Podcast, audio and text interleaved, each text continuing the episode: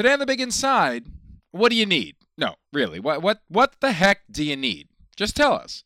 Because today we're going to see how sometimes we may not need as much as we think we do in order to get where we want to go. That workout for your ears begins right now. Here you go. It's another Monday night somewhere. Wait, that doesn't make any sense. Well, I guess it's time once again for The Big Inside.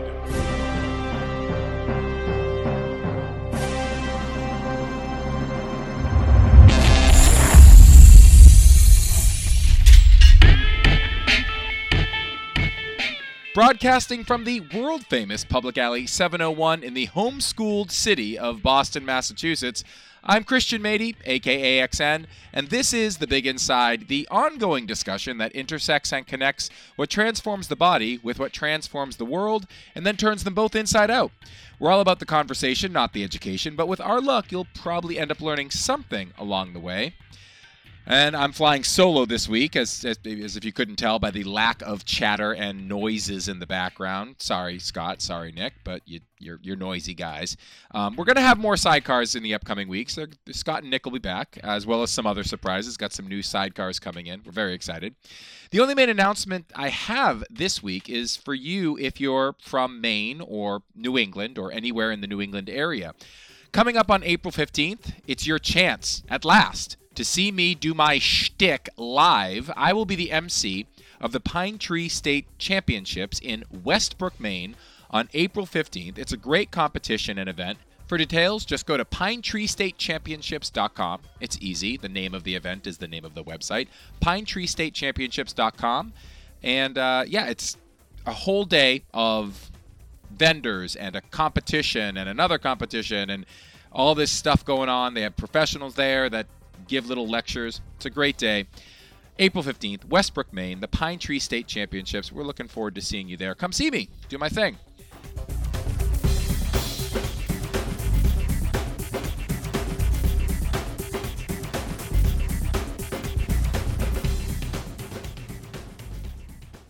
Today on the Big Deal segment of the show, we had this great sit-down with a guy, Silas Jackson, whose connection to lifting and the gym and bodybuilding and all the stuff that we launch from, it's kind of unusual when you consider how most people these days get into it. I won't spoil it any more than that. Let's check it out. Here's this week's Big Deal.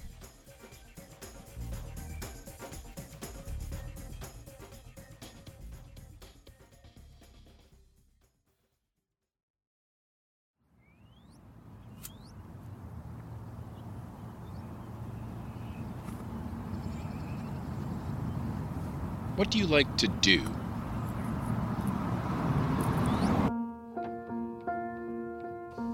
Do you like to go to movies? Do you like to fish? Do you like to play video games or dance? Or bike? Ski? Draw? We all like to do stuff. So, what do you need to do the stuff you love? Do you need a lot of equipment?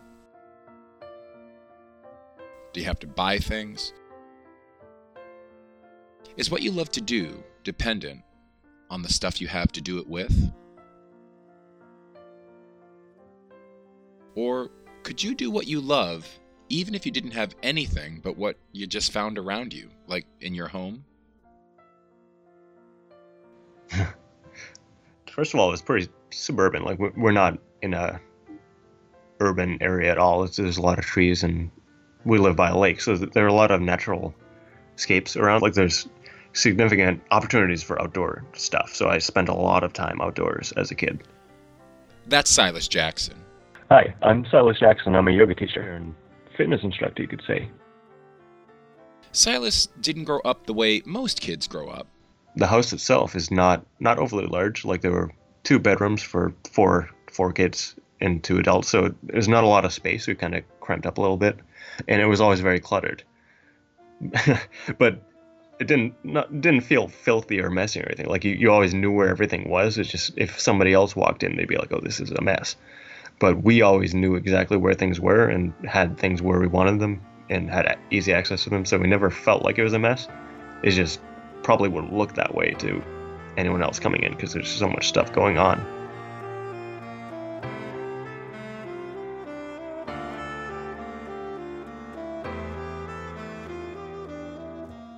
Silas and his siblings were homeschooled.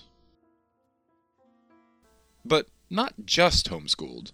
Well, really, in a lot of ways, I'm not sure I exactly felt like this at the time, but looking back, it's almost like it was sort of experimental.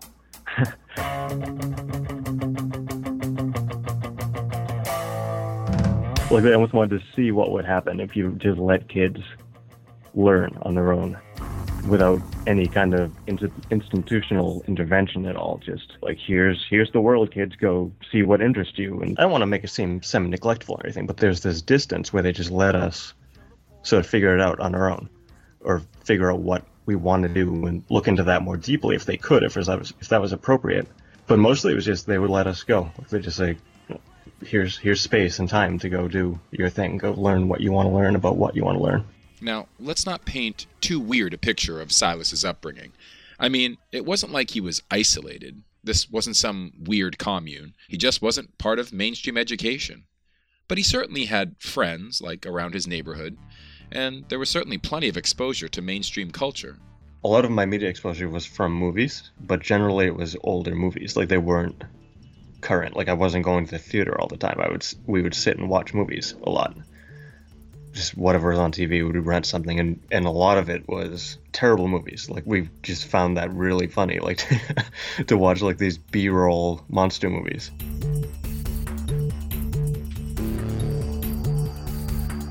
Not obviously not just monster movies, like, also cheesy martial arts movies.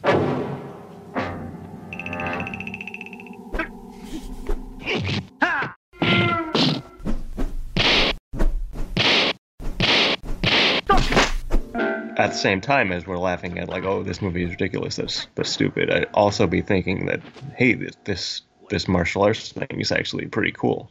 Even though the movie is ridiculous, the art is cool. I kind of want to learn that.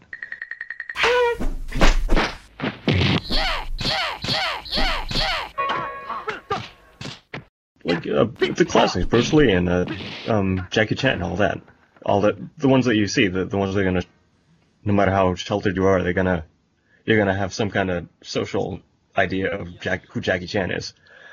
And that was actually where I sort of started thinking, like, hey, this is cool. I wonder if I could learn this stuff. Like, obviously not the theatrical stunts and everything, but the meat of what he does, like the science behind it.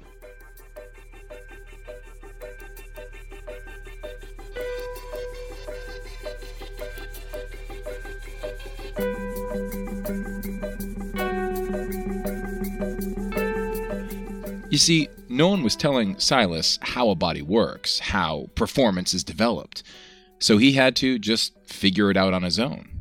It was a series of experiments. At that point, I had been martial arts for like 8 years, something like that, so I had drills to get strength drills, and I could sort of just improvise how to make it harder to do these things. And then as I did that more and more, like I was saying, like, answered one question, then I'm going to the next question. Like, I did that, and then I started to see, like, hey, this works. Like, that's cool. Then I'm getting stronger. Like, how can I learn more about how to get stronger with weights? And that's when I started to research what other people have done, like other formats and other programs and structures.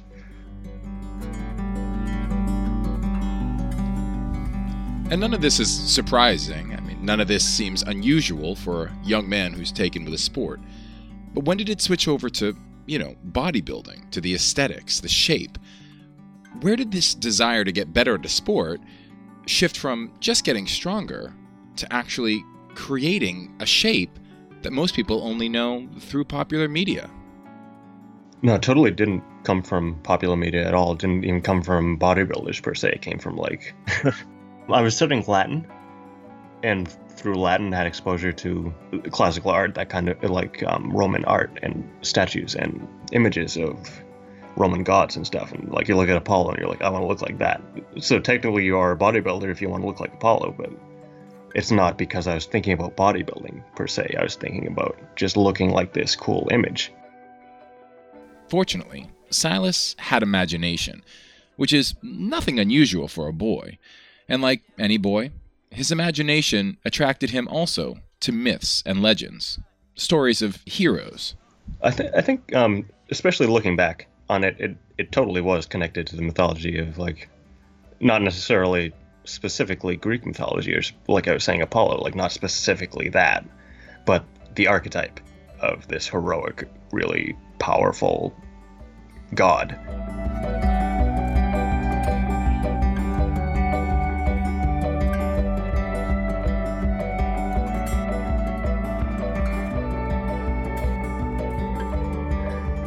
So I'm not saying I was trying to become a god or anything, but like it was, but it was attached to that archetype of heroism. I guess is the pure archetype for that, the classical hero. Like that was the image I had in my head.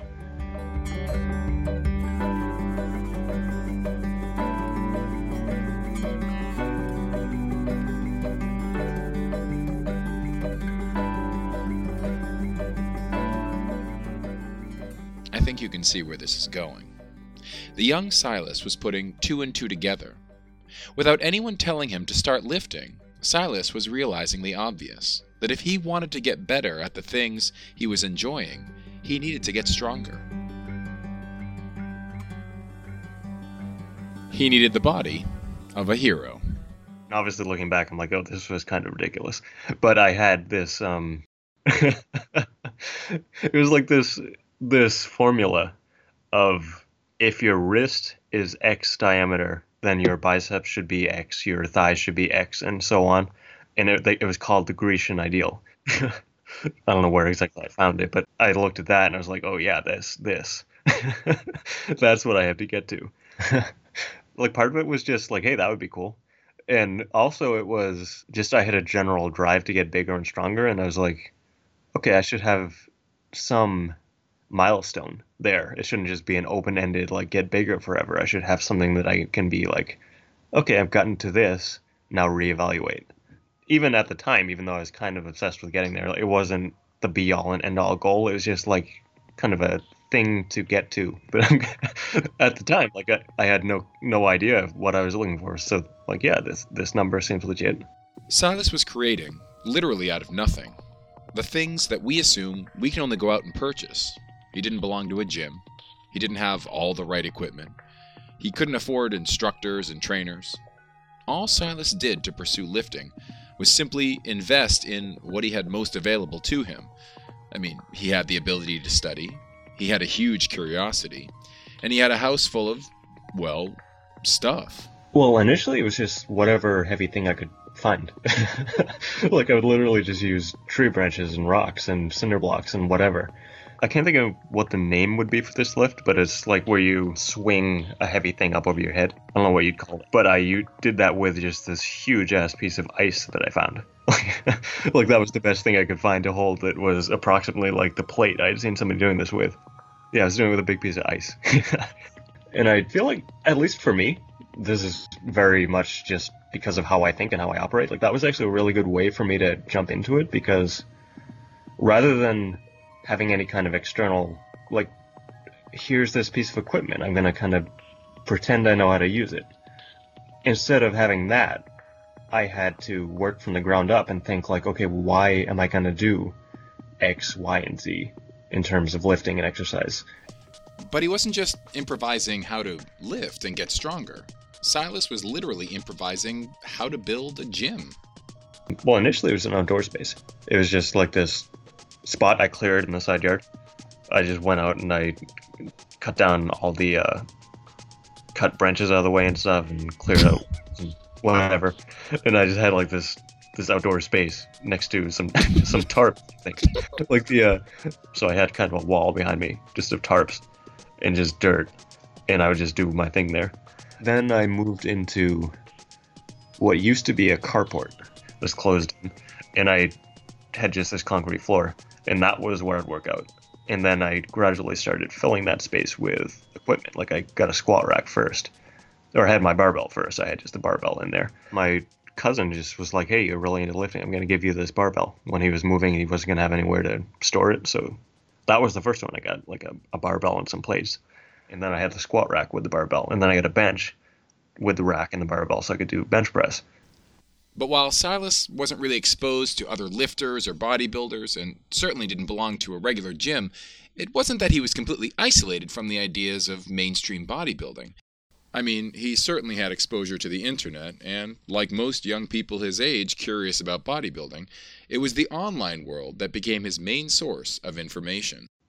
Actually, now that I think about it, YouTube was a huge thing because I could look up these instructional videos of specific things. Like deadlift is a thing that exists. Then I could look up videos of how to deadlift and so on and so forth for different exercises, and then getting more complex as I learned more, like programs and routines and whole full workouts and stuff.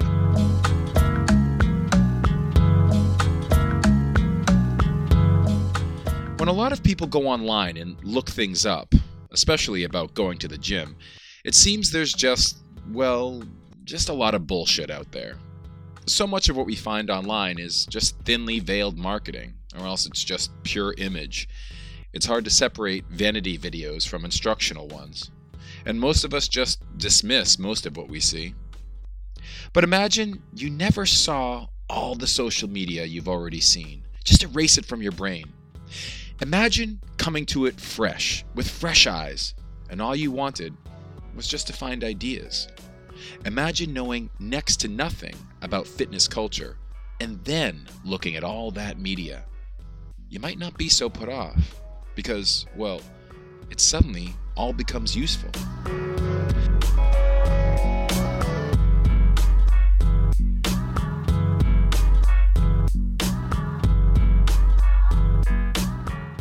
We sometimes too quickly dismiss social media's effects. Because, let's face it, it has the tendency to drive us all toward cheap or lowest common denominator behavior.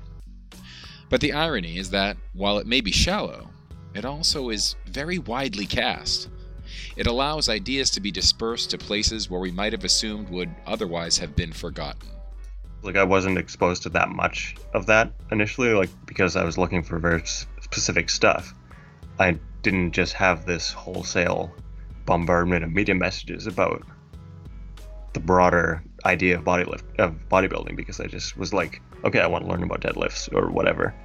And at the same time, like, even if some of that message did bleed through, I kind of was tuning it out because I was so focused on, like I was saying, the why of what I was doing. I knew I didn't have access to these things, so I kind of just disregarded that whole part of the message.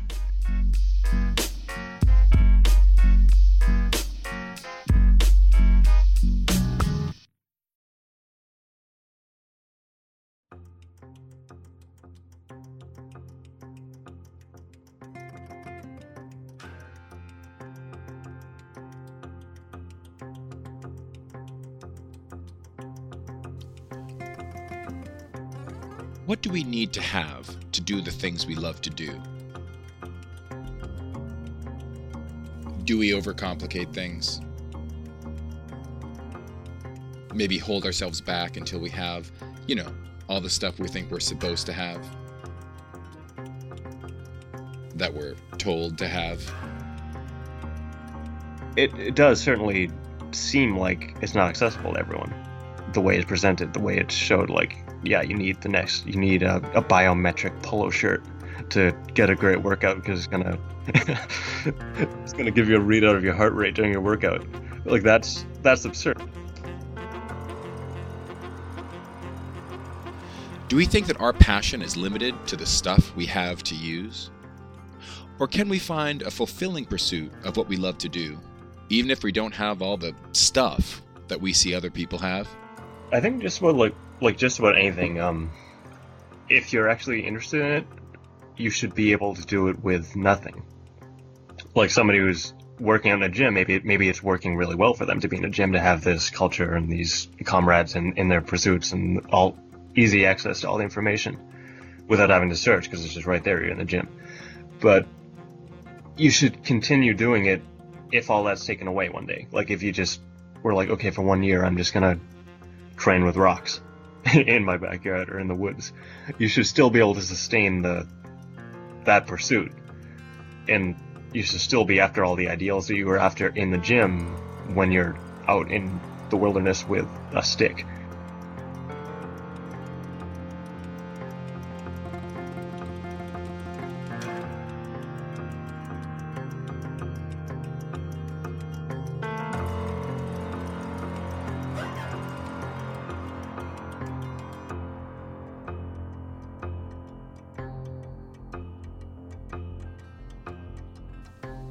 Maybe you like to ski. Or maybe you like to sing. Or maybe you knit, or maybe you just tell stories and hope someone finds them interesting.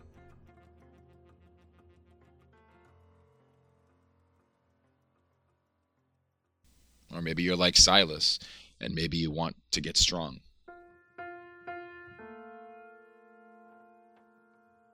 We all have something we love to do. And most of it can't be done without connecting to the rest of the world. I mean, we need equipment, or we need teachers. Or we just need ideas. So we go online. We go to the store. We go to our peers. And when we start going out there and start seeing all the stuff that we can do and all the stuff that we can get, it's real easy to get lost in it. It's easy to want to become larger than life, to get everything we can to help us be the very best at whatever it is we love to do, to want to be like what we see online and social media and all those images, or like the heroes and stories, or legends, or martial arts movies. And there's nothing wrong with that. But Silas didn't worry about whether he had what we all thought was what a bodybuilder was supposed to have. He just kept doing what he loved. He didn't worry about whether bodybuilding had forgotten him, lifting in his garage, in the woods, by the lake. He didn't worry about being forgotten by all the stuff surrounding the thing that he found that he loved. He just worried about loving the thing he found.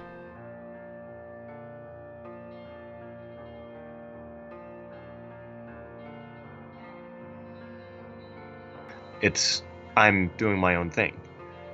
So I'm not really pressured at all to, I don't know how to articulate this really well. There's no pressure to conform to any external ideal beyond just my own ideal. Like that's my driving thing, rather than having a bunch of people expecting a certain thing from me.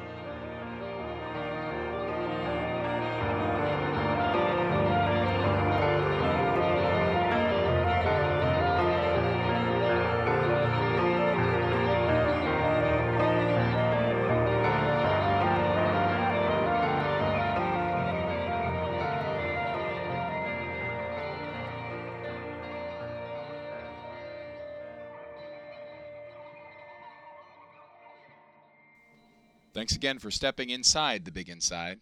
We'll be back again next week to pan for the gold nuggets of life via the gold rush of physique sports. Seriously? Who is writing these? The closings suck lately. Anyway, if you liked what you heard, in spite of that, please, please, please, we need your support. And there's just so many ways to support us and keep us going. For example, why not right now run to your phone or your computer and copy the link for this episode from thebiginside.com and share it with a friend on social media, or with an enemy on social media, or with a stranger or anyone or whoever on social media. Just share it. We appreciate when you spread the word about our work and help our big audience continue to get bigger. We're growing, but we need your help. Keep at it. And even better, If you love what we do, or even if you hate what we do, or indifferent, we'd love if you let us know directly. Become a big mouth by dropping us a line. Go to the website and leave a comment on any episode show notes, or get the email at thebiginside.com and send us an email, or just go to our Facebook page. Comment there. We'd love to hear from you guys. You guys are what help shape the upcoming shows. And now on to today's sponsors. Today's show was sponsored in part by Saisei Sports, makers of the new pre-workout formula Rekt, R-E-K-T. Rekt is a pre-workout formula that apparently has no comparison out there on the market. The doses of ingredients in Rekt apparently are the highest in the entire pre-workout market, in the entire US of A. They actually did a challenge recently, calling out to other brands to see if any other brands of pre-workout even matched the ingredient dosage of Rekt. Not a one did.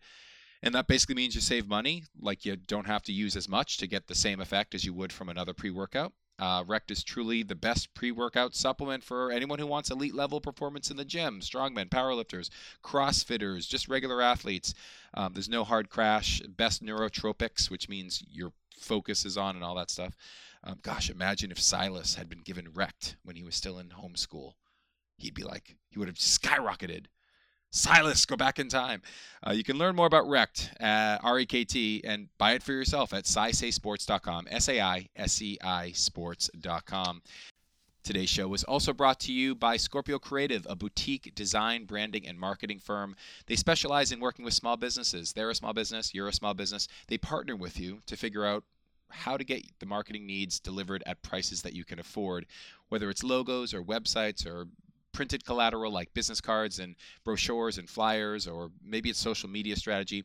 Scorpio Creative is a one-stop shop, and can help get your business up and running or at a faster speed. So give Scorpio Creative a try, scorpiocreative.com. We're happy to have them on board. And you know what, Silas, you probably have some stuff that you want to plug. So Silas, what should people know about you? How do people find you? Well, yeah, got two things. For one, the studio is Solstice Yoga and Fitness. The website is yogawestboro.com. And yeah, we do yoga there, hot yoga. Hot. Sorry, it was right there.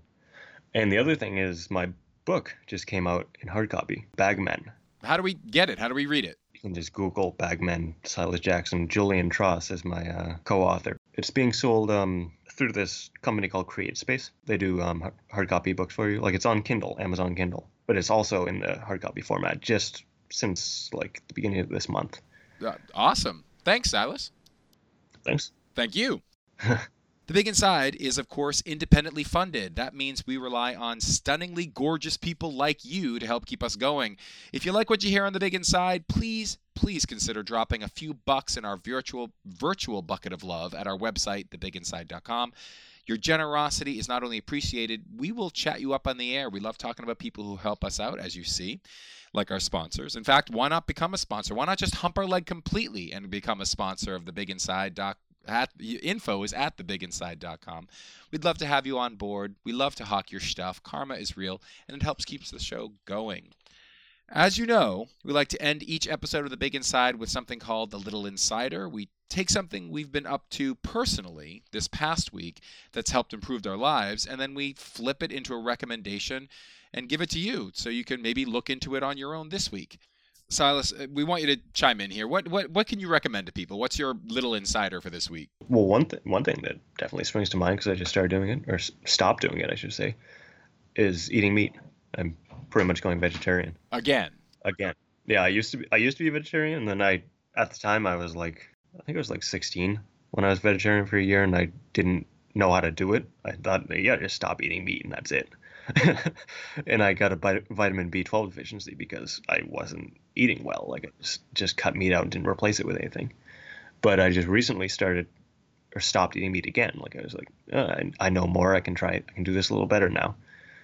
So, nice. So I guess maybe people should start, reinvestigating vegetarianism instead of just, protein. Yeah, sure. Why not? Look into it. It doesn't have to be like go vegetarian, just maybe a couple days a week, not eating any meat. That makes a difference. Because actually the reason I went into it is I just have so many pets. I was like, I can't be taking care of one animal and then turn around to eat a steak. Like, that, I just feel terrible about that. Like, that's actually why I stopped. It's not a nutritional thing. even though it was a weird, like, feeling like you were eating your pet's relative or something. Yeah, like I have petting a rat on my shoulder, then like, okay, put you down, I'm gonna go eat now. I'm sure the rat wouldn't be as discerning, but hey, who knows, right? Yeah, yeah. I mean, at the same time, like I have reptiles and I feed them crickets, so it's like, yeah. I'm no stranger to the idea of predation. Like, I didn't invent that. I'm not going to try and make my lizard go vegetarian, but I can. So. Right. I mean, so why not? Right. Exactly. Why not? Well, thanks, Silas. That's awesome. Thanks. Mine sounds kind of silly. Sometimes I do deep ones, and then sometimes I do cheap, shallow ones. And this week is one of those shallow ones. Believe it or not, mine is rice cakes. The mighty rice cake. I know. They're like cardboard and all that, but here's the deal. I'm Italian and Polish, and I eat like a pig if I'm left unchecked. And, you know, I don't want to be doing that. But sometimes I do want to pig out. And the thing is, this week I have rediscovered the mighty rice cake and how I can put anything on it. My thing is pepper jelly, you know, the spicy, sweet jelly. I just go crazy with it. But I freaking love these things because I can pig out. But then I'm like, oh, look, I only had 300 calories or some nonsense. I don't know. You put the peanut butter on it, you avocado, fruit, whatever. I mean, I know it sounds like an ad for rice cakes, but honestly, I rediscovered them. And for those who like to pig out mindlessly, it's a great little way to give yourself a cheap pig out treat. So I'm sticking with it. Rice cakes is my little insider this week. That's what I did last week, and I'm recommending it. Today's show was produced by the Physical Culture Collaborative, who only went to public school because they got expelled from their home school. It's very hard to do. Music in today's episode was all Creative Commons licensed and provided by Graphic Melee, Middle Mountain, Vojtech Pavlik, and Fall Risk. Please check out these genius artists online at places like, you know, Bandcamp and SoundCloud and the like.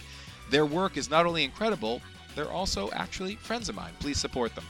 That's the workout for your ears this week. I am Christian Matyi, aka XN for The Big Inside, reminding you that no matter what you do on your outside, what makes it big is what's found on the inside. Thanks for listening, and we'll talk to you later.